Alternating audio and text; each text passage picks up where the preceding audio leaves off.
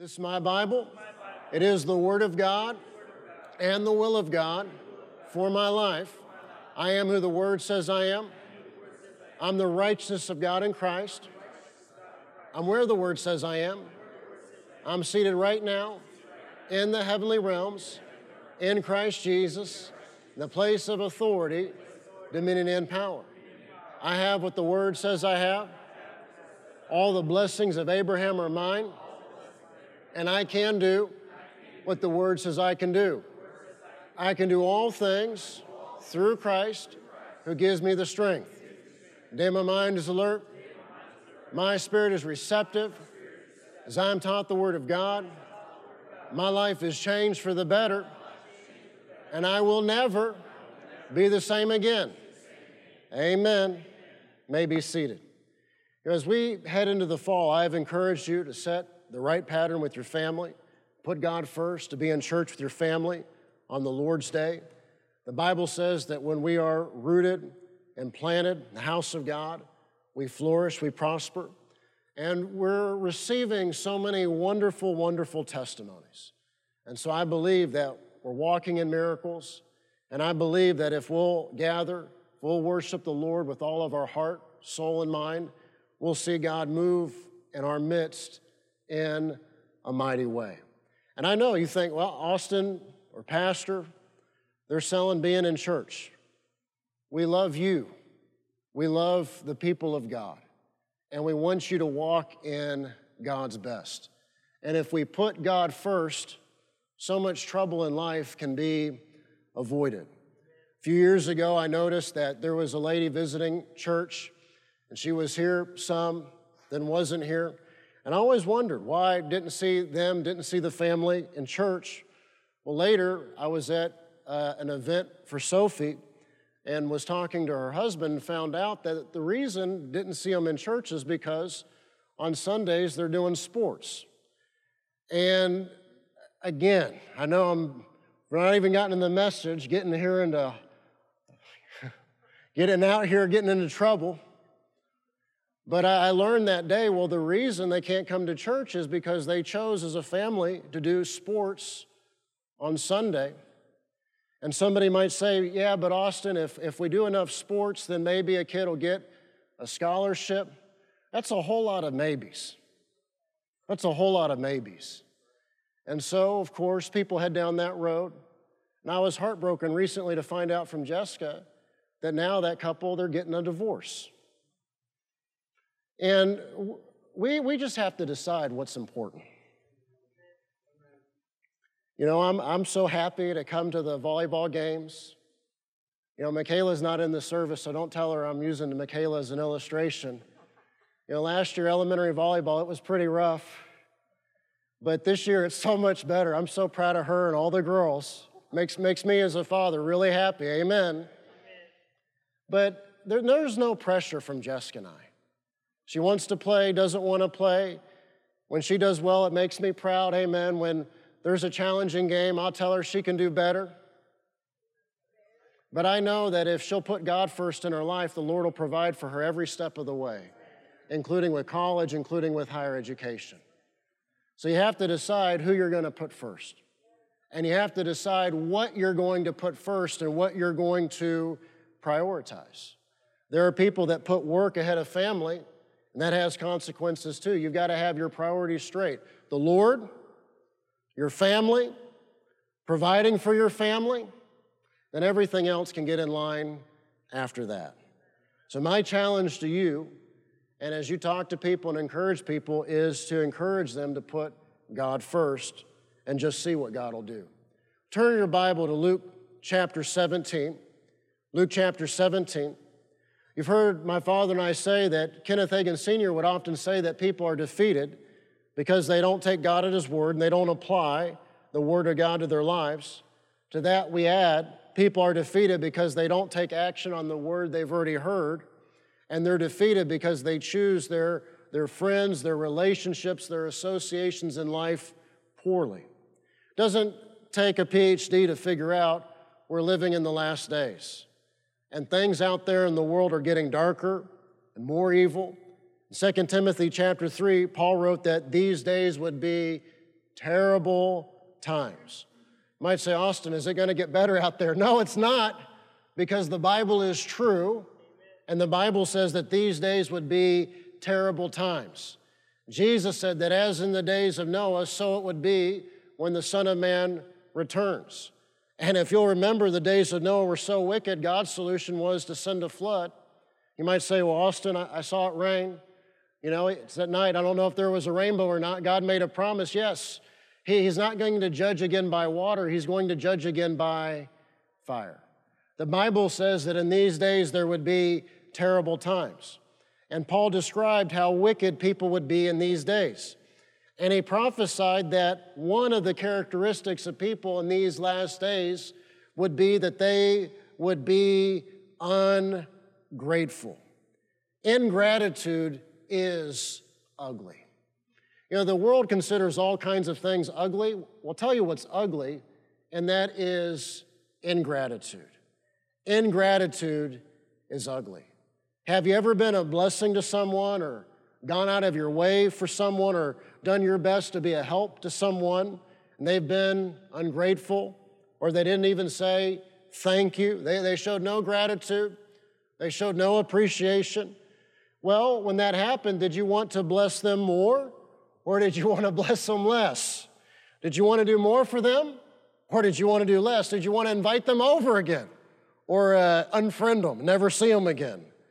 Well, how does our Heavenly Father feel when we're ungrateful or when we, we complain? How, how, when we're, we have a bad attitude or we grumble, we complain, how does our Heavenly Father feel? Grumbling, complaining, being ungrateful. These are things that will hinder the blessings of God. Tell your neighbor, say, be grateful. Tell your other neighbor, say, be grateful. We, there was an old song we used to sing, and as a part of that song, one of the, the lines, the part of the chorus said, Give thanks with a grateful heart.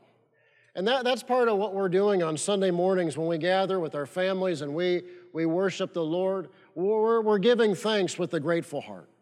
And you might say, Well, I'm believing for this, or this hasn't happened yet. Well, we, we give thanks with a grateful heart for all that the Lord has done so far. And in that song, of course, the greatest gift is that He gave His Son for us. But we also give thanks in faith in advance, believing God that great things are ahead, that miracles are ahead, that provision is ahead, that healing is ahead of us. Give thanks with a grateful heart. That's what they sang in Jehoshaphat's day when they faced an impossible situation. They sang 1 Chronicles 20, verse 21 tells us what they say, excuse me, Second Chronicles 20, 21, give thanks to the Lord, his love endures forever. Give thanks to the Lord, his love endures forever. While he was in prison, Paul wrote in Philippians 4, verse 4, Rejoice in the Lord always. How often? And you know, that's easy to do when everything is going just your way. On a day there has been good news. But we have to remind ourselves that the Apostle Paul wrote Philippians from prison. And in prison, he wrote, saying, Rejoice in the Lord always. I will say it again, rejoice. In Philippians 4, verse 6, he tells us to pray with thanksgiving. Well, if the Apostle Paul could pray with thanksgiving while he was in prison for preaching the gospel, surely we can pray with thanksgiving as we take the kids to school Surely we can pray with thanksgiving as we deal with whatever's going on at work. You know, people with the good attitude, people with the bad attitude, whatever it is. Surely we, in the midst of our lives, can pray with thanksgiving. In Philippians 4, verse 8, Paul tells us to think about what is excellent and praiseworthy. Focus on the good, not on the bad. Focus on the positive, not on the negative, which is another way of saying be grateful. Be thankful.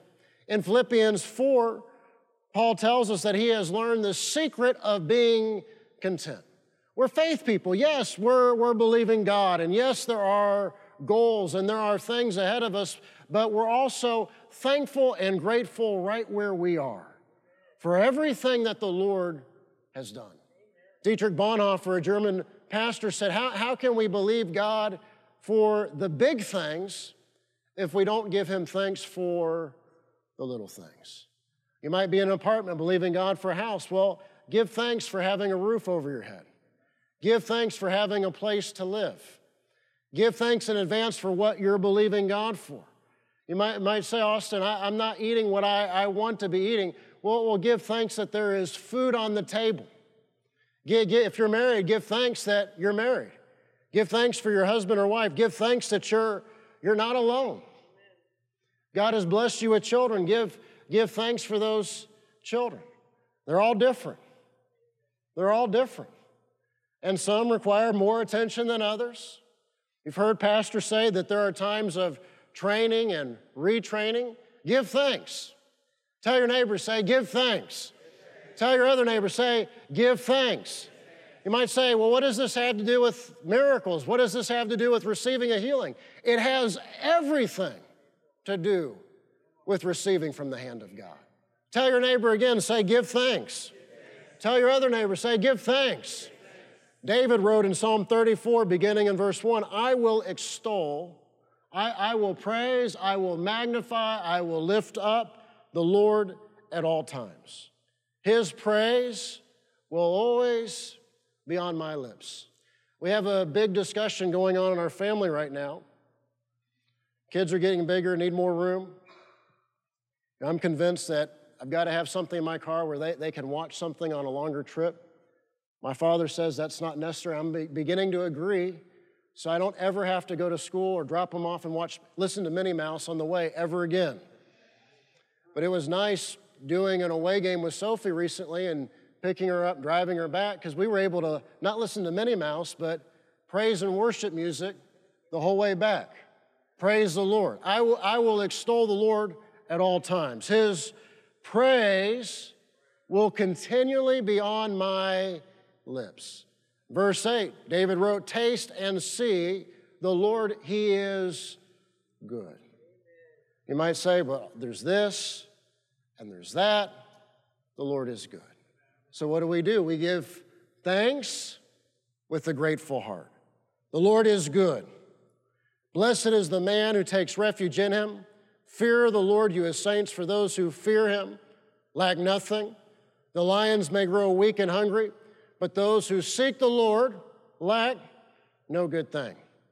I learned something going to Africa with my father and going on safari. And one time we didn't go on an official safari. He rented a car in Nairobi and took me on a Dr. Gene Lingerfeld safari, which meant driving in on this little tiny Toyota, driving right up to the lions and rolling the window down and say, hey, look, that's cool. My mom was later horrified took me down by the river. We, we got out of the car and walked down by the river so we could see the crocodiles. My mom was livid when she, she found out. Being in Africa, you learn something though. The, the male lions, they don't do any of the work. They sleep, they hang around lazy. The female lions do all, all the work. And so if there's a male lion eating, he, he took that meal most times from a female lion that did all the work of catching that prey.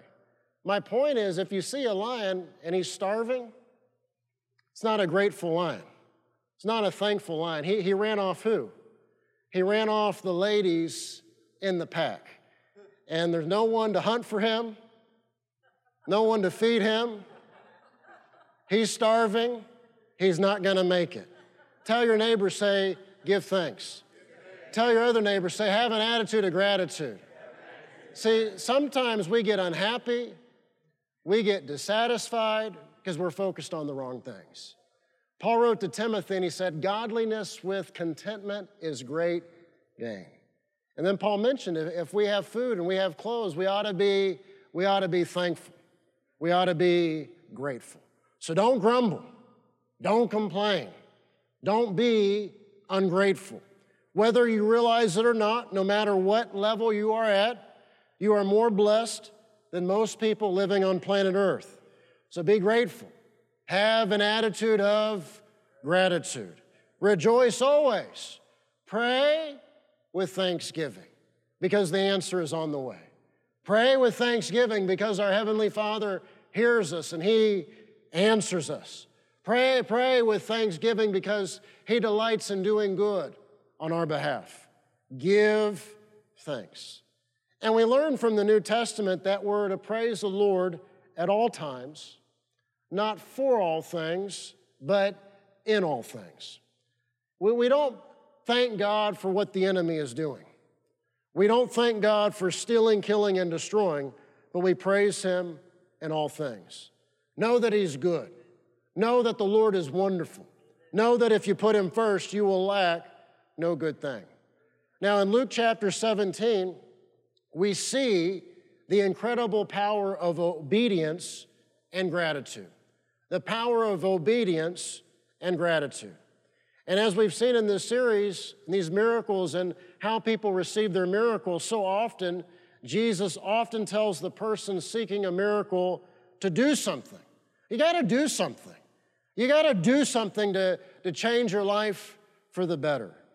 Got a message a few weeks ago, and some, somebody in need, and every, everything's falling apart. And I'm kind and I'm gracious, and I said, I, I was understanding. But I said, you know, if you want to fix this, there are some things you're going to have to do. It is inescapable. And so often the Lord tells someone seeking a miracle to do something. And we're going to see a pattern in this passage that we have seen so many times, not just in this series, but a few years ago when we did a series on how to write your own ticket with God. But you see it in miracles in both the Old Testament and the New Testament. And that is this pattern of saying it, doing it, receiving it, and telling it. Luke 17, beginning in verse 11. Now, on his way to Jerusalem, Jesus traveled along the border between Samaria and Galilee. And I love this about the Lord. He would often go to places that your normal, religious, devout Jew would not go. You read the Gospels, you find out that Jesus would often go on purpose to Jericho, which was a cursed place. But Jesus would go out of his way to go to Jericho and to minister to people in Jericho. When he talked to the woman at the well in Samaria, John specifically says that Jesus had to go through Samaria. I love that. He didn't take the quickest route. He didn't take the shortest route. He, he would often go out of his way to minister to people that others considered to be outsiders or unworthy of the goodness of God. Now, on his way to Jerusalem, Jesus traveled along the border between Samaria and Galilee. As he was going into a village, 10 men who had leprosy met him. Leprosy was a horrible, contagious skin disease. And going back to the law, if you had leprosy, you were supposed to segregate yourself. You were supposed to live outside, away from the community. And these, these men, by even coming near, they were putting themselves at risk. Because if people saw them even from a distance, it would be typical in that day for people to gather rocks, to shout at them, to start throwing rocks, get away, go away. And leprosy and being uh, incurable, horrible, infectious, contagious skin disease, it ate away at the extremities of the body. And so it would eat away at the, the tips of the fingers and the toes. And then over time at someone's arms and their elbows. It would eat away at someone's ears and their, their nose. There's no cure in those days. No, no potential treatment or solution. And I love that in the Gospels that we see that Jesus, he would pray for the lepers, he would touch the lepers. In this instance, this miracle, he doesn't touch anyone, but he would go out of his way to minister to those who were considered to be outsiders, to those that were considered to have no hope. I want you to know that Jesus paid the price so you can be healed in your body. And you might say, Well, Austin, I've gone, and they've told me there's nothing that they can do, there's no answer. Well, praise God, we know the great physician. You know, praise God, we live in the year 2023. Praise God, there's electricity.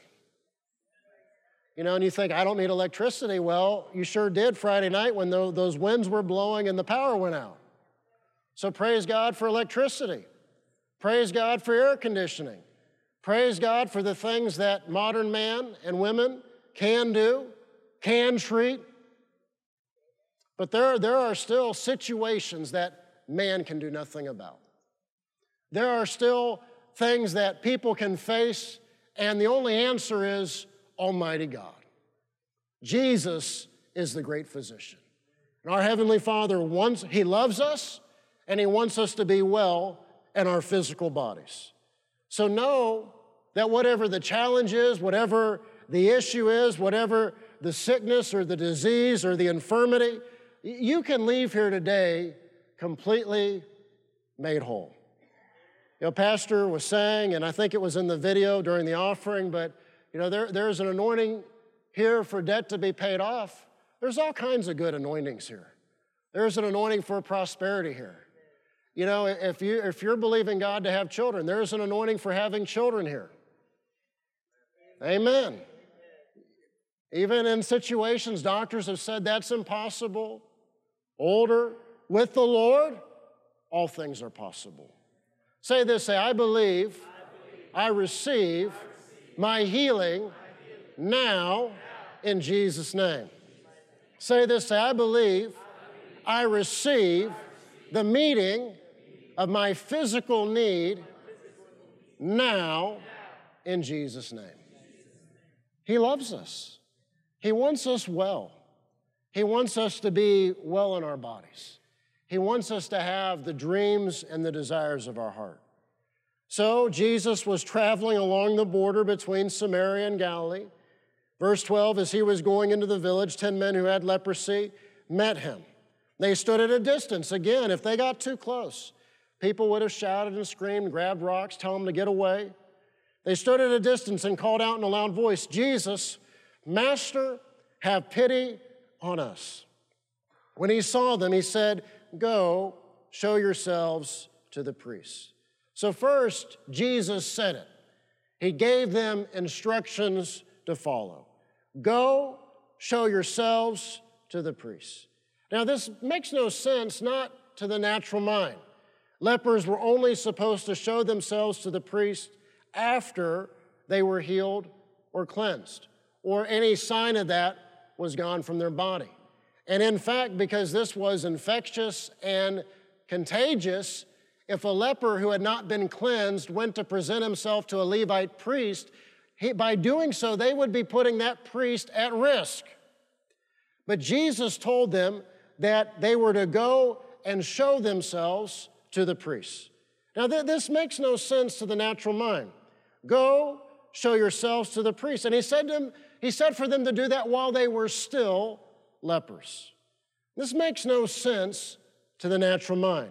But remember 2 Corinthians 5, verse 7 for we walk by faith, not by sight. We would say it this way we walk by the Word of God, not by sight, not by circumstances. We walk by the Word of God, not by what we can understand or by the natural mind. We walk by the Word of God, not by what we see with our physical eyes read that testimony, the young couple believing God for a house. See, when, when they heard in a service, give for the meeting of your need, and they, they gave the thousand dollars that they had saved up to another young couple believing God for a house, that doesn't make sense to the natural mind. But see, they, they stepped out in faith and they were led by the Holy Spirit, and God used that to bring a miracle about in their lives. And that's the way it works. We have to walk by faith and not by sight. You've heard my father say many times, he said he rehearsed it to the men yesterday at the power lunch at his table that, that moving from three and a quarter acres to this property seemed impossible. And doing what we did seemed impossible. And borrowing $12 million to do phase one seemed impossible. And it's all paid off. It is a miracle of Almighty God. But see, what if, we, what if he had never done anything? Or what if that young couple, when they heard Pastor that day and the Holy Spirit prompted them to be a blessing to another young couple, what, what, what if they had not taken action? What if they had not, what if they had not obeyed? What if they got negative? It began, be thanks, have a grateful heart, have an attitude of gratitude. What if because of the news and everything going on, what if they just got negative? What, what if they just said, we're never gonna have a house, we're gonna be paying rent forever? See, so often with the Lord, things are not hard. We just have to obey. We just have to be led by the Holy Spirit. We just have to step out in faith and cooperate. But it may not make sense to the natural mind. If you have to decide, am I going to put God first or I'm going to pay this or that? It may not make sense to the natural mind. See, but what the natural mind will tell you to do is to put the things of this world first. What the natural mind will do is tell you to put work ahead of your family. What the natural mind will tell you to do is put athletics ahead of being in church with your family on Sunday. And think about all the trouble that the natural mind leads us to. For we walk by faith and not by sight. We walk by the Word of God and not by sight. So Jesus said it Go, show yourselves to the priests. And this did not make any sense to the natural mind. Second step, you got to do something. Tell your neighbor, you got to do something. Tell your other neighbor, say, you got to do something. You know, all this athletics going on, you can tell that we're, we're in the midst of this. So that's why I'm using it as illustrations. I, I, you know, put stuff on my phone. Jessica has an old school paper calendar, and I think that's why she doesn't make mistakes. And so every day I just say, well, what's the plan? Who gets picked up when? Who's going where? Where are you going? Where am I going? That's all I need to know. But a lot of what's going on is practice. Why? So that they win, so that they succeed. Tell your neighbor, say, you got to do something. Tell your other neighbor, say, you got to do something. And I, I, know that there are people, and they have, you know, people talk about their allergies. Well, a lot of people have an allergy to doing anything. They, they have an allergy to obeying God. But if you want your life to change for the better, if you want your circumstances to change, you're going to have to do some things. And it may not make sense to the natural mind. So Jesus said it, and then the lepers did it. When he saw them, he said, Go show yourselves to the priest. And as they went, they were cleansed. I've encouraged you to get a Bible that's yours and to bring it, to mark in it, to highlight it, to underline it. When you read, to the Bible, read out of the Bible to your family, to use your Bible, because there are certain things you need to see in the Word of God for yourself. And this is a good, good one to see and to, to write, to underline, and to highlight. As they went, they were cleansed. Tell your neighbor, say, as they went. Tell your other neighbor, say, as they went we can say it this way as they obeyed, they were healed. As they did what Jesus said do, they were healed. As they took action on the Word. You know, Jesus is the Word made flesh. And anything that He says, it is the Word. As they took action on the Word, they were healed. As they went, they were cleansed. In the Old Testament, King Jehoshaphat and the people received their miracle as they went, as they began to sing and to praise the Lord. That's in Second Chronicles chapter 20. They were surrounded by a large foreign army. The situation seemed impossible. And if you went by what you could see, you would say the situation looked impossible and the situation was impossible. But they asked the Lord what to do. Stop asking defeated people what to do.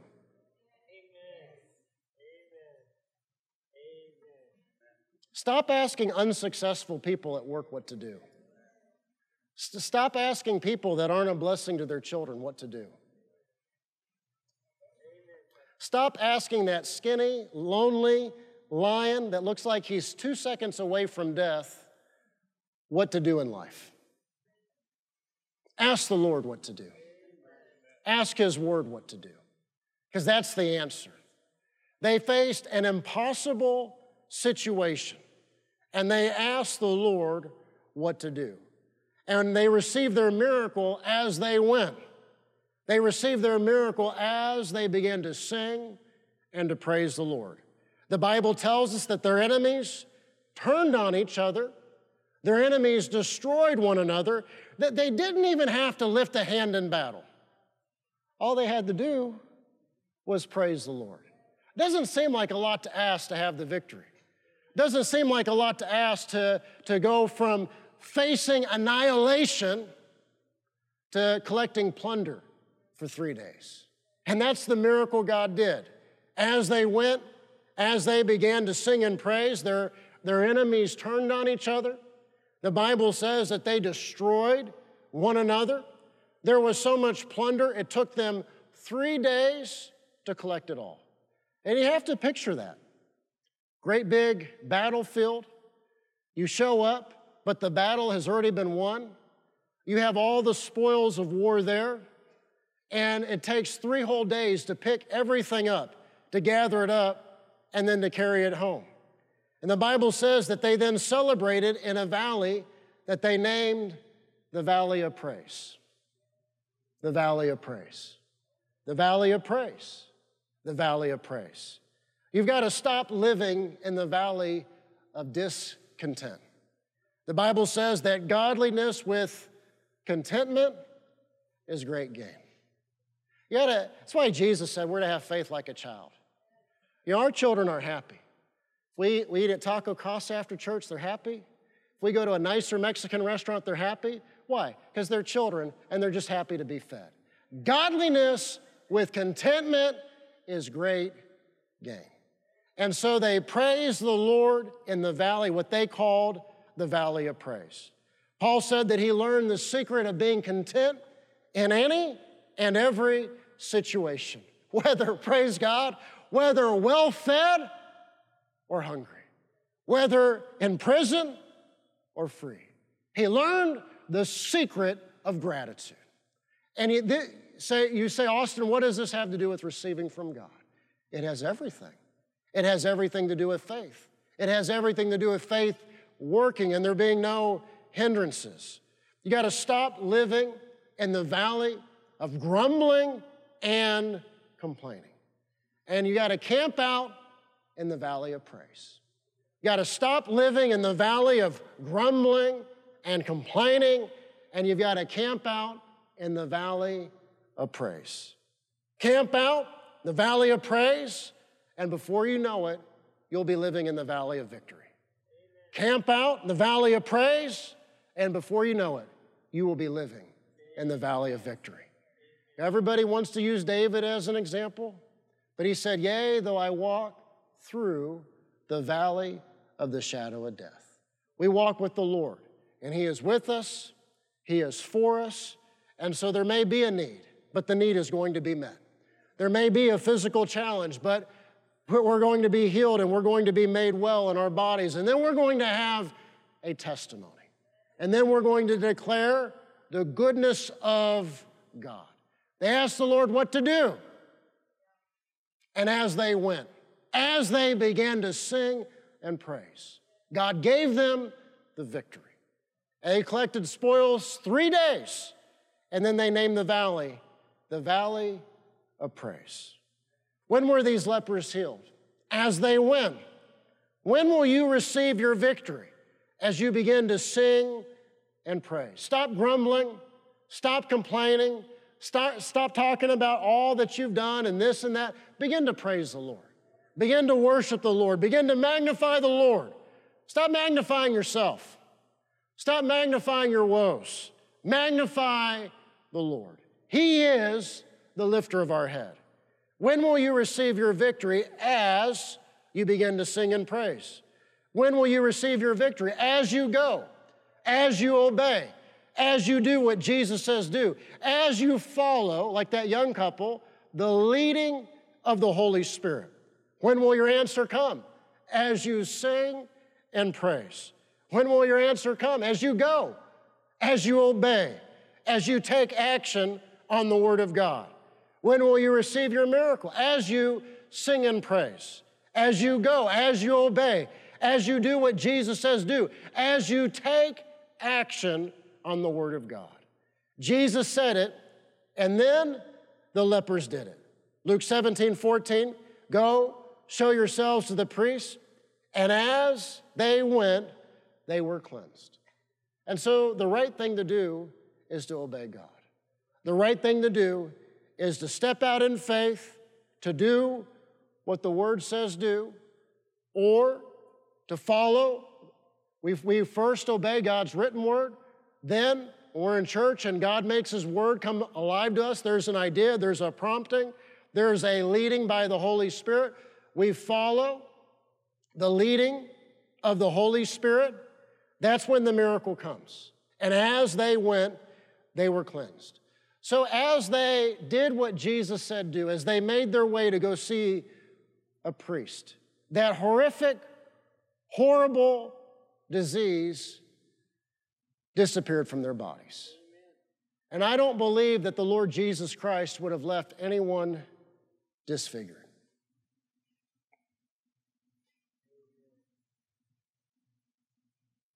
There was a Hollywood movie once and depicted Lazarus. Those people are all going to hell. And they depicted Lazarus in the days after he was raised from the dead, wearing his grave clothes still. That's Hollywood. You know, he stanketh when he came out, but I'm sure he took a bath. I'm sure he got cleaned up, which would require taking the grave clothes off, right, and putting on a normal outfit. I do not believe that the Lord Jesus Christ would have left people disfigured. So you have to picture these lepers going. And as they go, the signs of that horrific, horrible disease disappearing from their body. And then you have to picture their bodies being restored. You have to picture fingers growing back. You have to picture ears being restored. You have to picture a nose being restored. As they went, they were cleansed. Often God's instructions make no sense to the natural mind. In Luke 5, Peter, James, and John had fished all night. They caught nothing. Jesus said, Let down your nets for a catch. That made no sense. They, they had been fishing, they had been fishing there all night. Let down your nets for a catch. Later, after his resurrection, when they went back to their former occupation, he told them to throw down their nets on the other side. That makes no sense. The boat was not that big. So the, the nets are down on one side, there are no fish. How are you going to catch fish by throwing the nets on the other side? That makes no sense.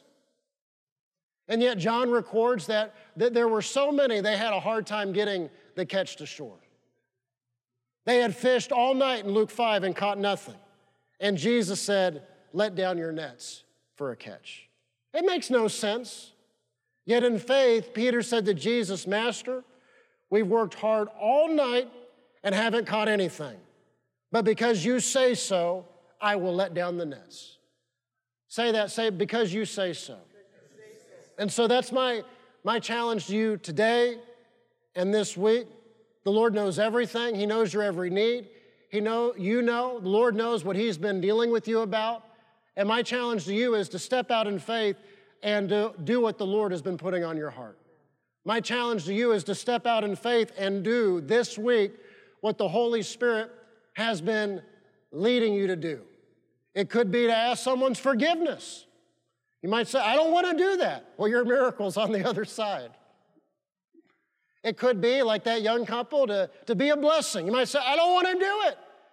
Well, your blessing, your miracle's on the other side.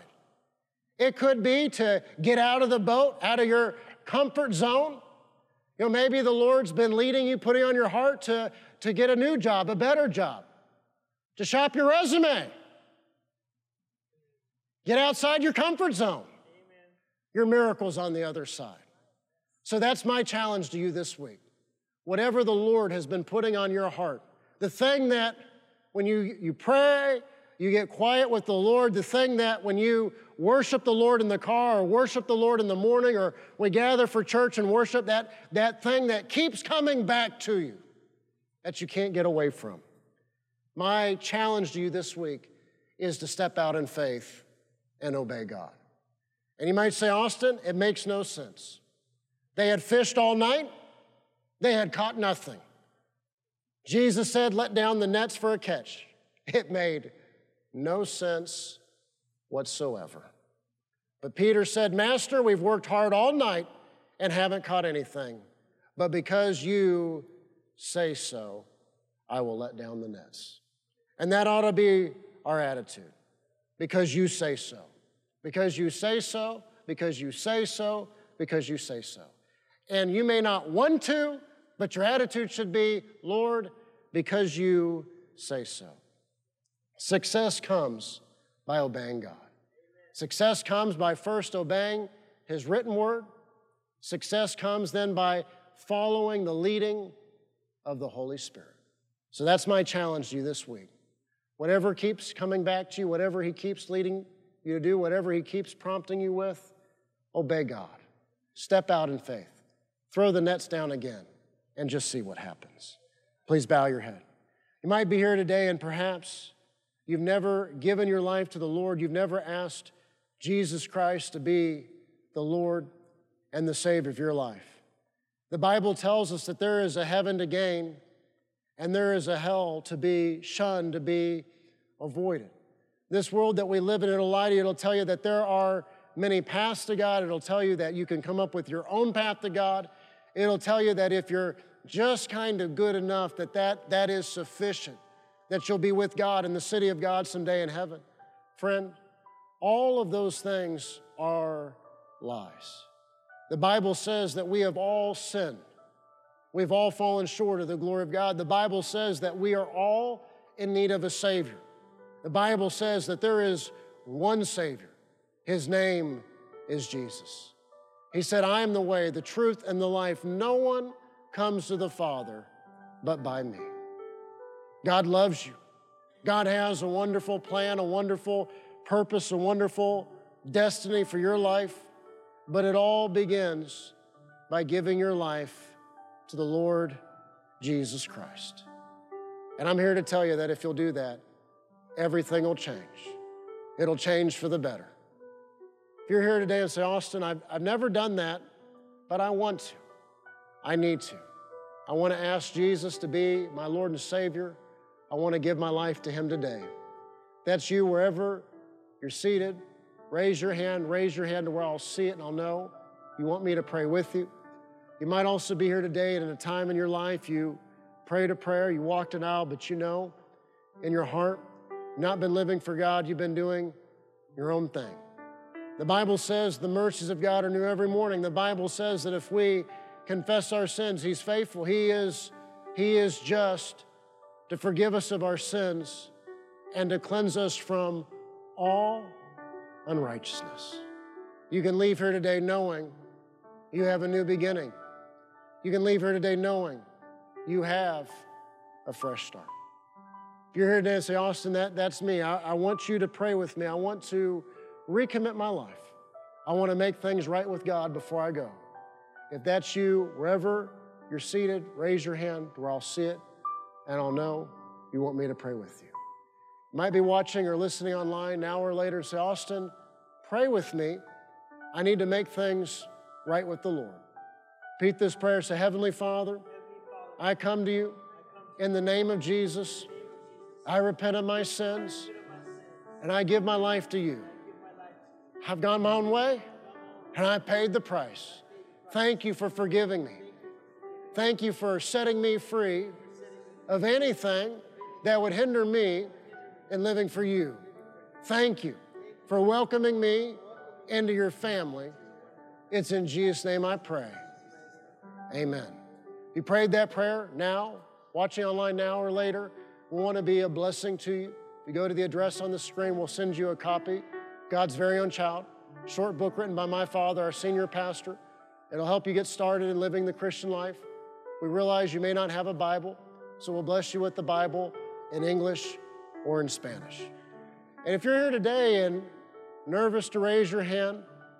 After the service, see an usher, see the wonderful people at guest services. They'll pray with you, they'll encourage you, they'll put some things in your hands to take with you. We want to be a blessing.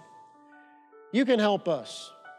You know, there are things that we know about, but there's a whole lot we don't know about. And I, I don't need to know about everything because when my parents stand here, or I stand here, we just need to lay forth what God puts on our heart.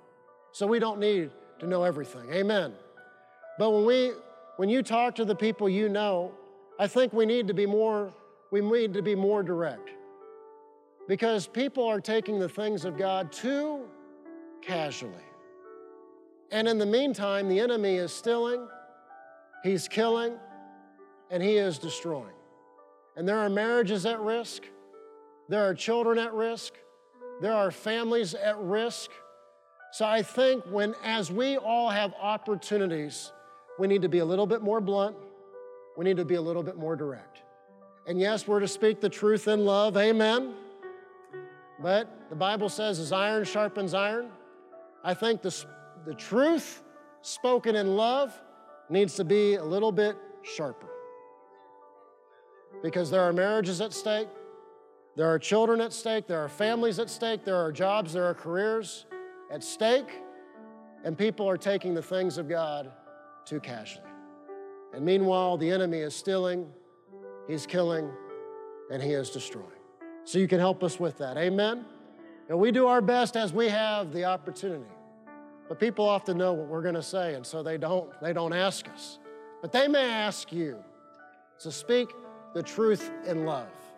But speak it with boldness, speak it with conviction. Let that iron be sharpened. Amen?